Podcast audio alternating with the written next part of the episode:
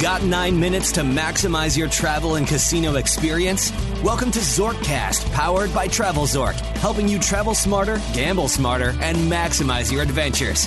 From airline miles and hotel points to living in the lap of luxury in a Las Vegas casino, you'll find all the knowledge you need to travel in style. Brought to you in nine minutes or less. Now, please welcome the host of Zorkcast, Michael Mason Traeger. Hello, this is Michael, and welcome back to Zorkcast. Today, we are doing part number two of booking deal fares, otherwise sometimes referred to as error or mistake fares.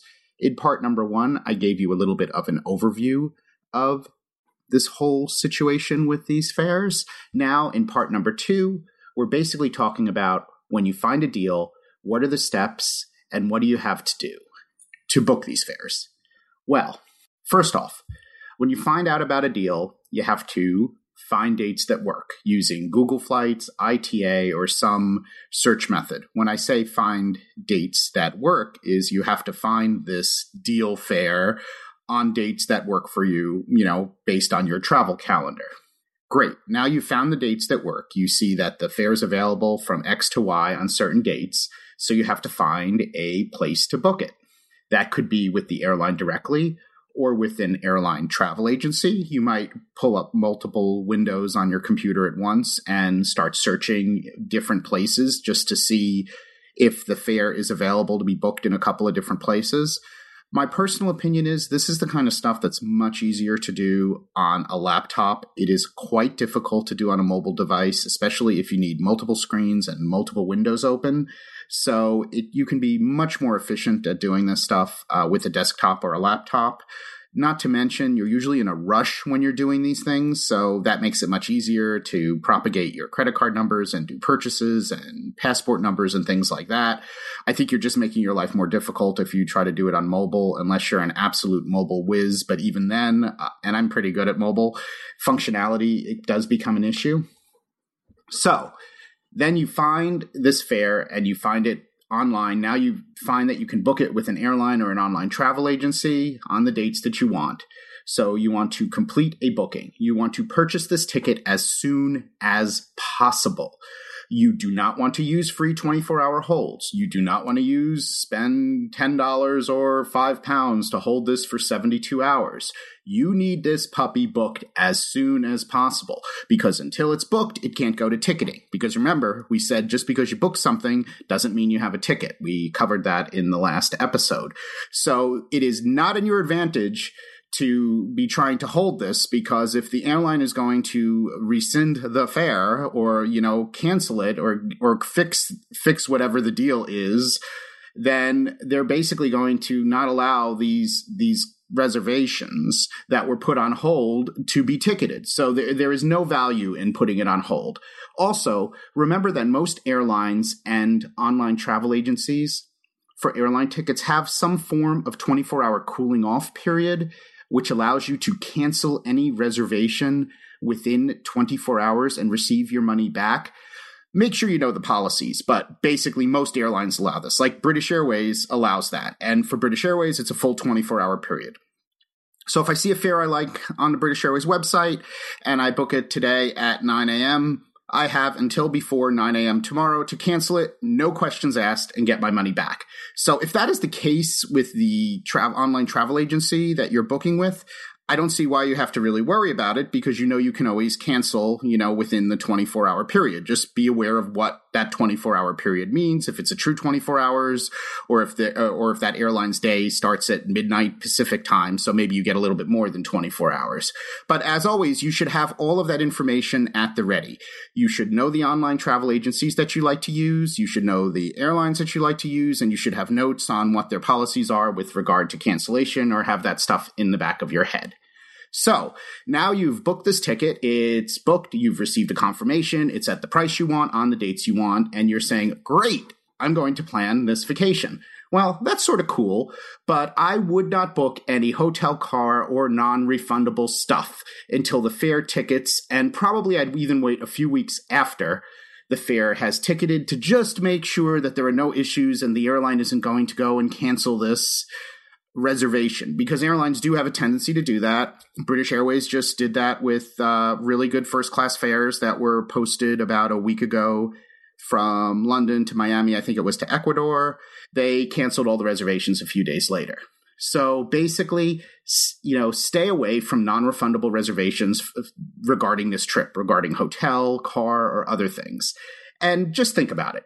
If you've just snagged a first class fare for $800 that should be $15,000, do you really need to go and book a hotel that is non refundable to save an extra $25? Makes no sense at all. I mean, obviously, you can book hotels that are refundable that's no big deal so then you have a placeholder or redeem points you know if you can if you can basically also put the points back which is the way it is with most hotel reservations you need to think about what means you're what you're using to pay for this. Of course, you're using a credit card, but you need to think about your credit card protection and what credit card you want to use when you purchase a fare like that.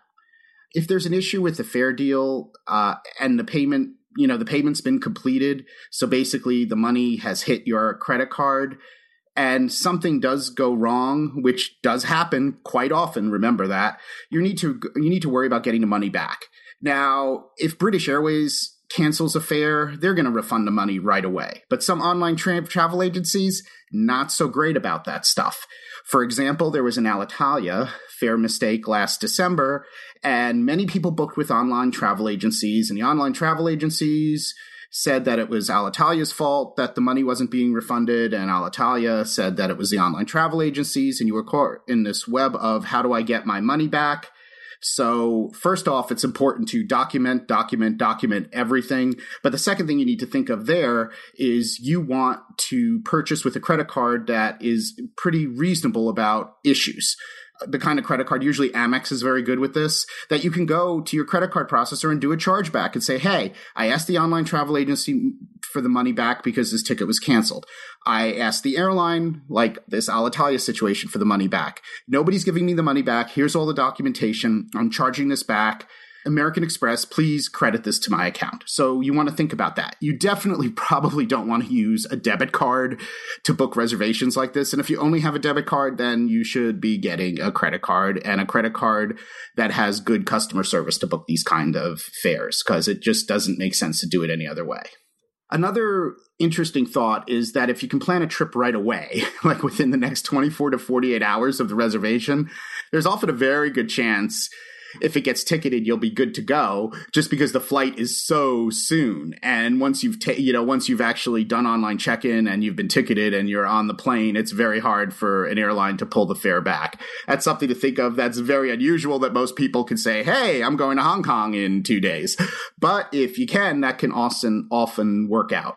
Another really, really important point. Do not, do not call the airline until the deal is dead even then, patience. You really need to have patience, but don't call the airline, and especially don't call the airline with questions like, Hey, I see you have this first class fare for $700 and it's usually 15,000 and I was wondering if you can book this ticket for me if there's any problem with it because that's a great way to kill a deal and that's been a problem of late. You just have to be patient and if the trip's six months away, just let it be for a little while. You don't need to talk to anybody about it. I mean, or at least to the airline. You could talk to your friends about it.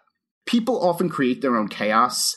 If risk, the unknown, gambling is not your thing, then you probably shouldn't even bother booking these types of fares because they are not a done deal. They are a gamble. Most of the time, it's not going to work out. It will work out a percentage of the time, and then it's like hitting the jackpot.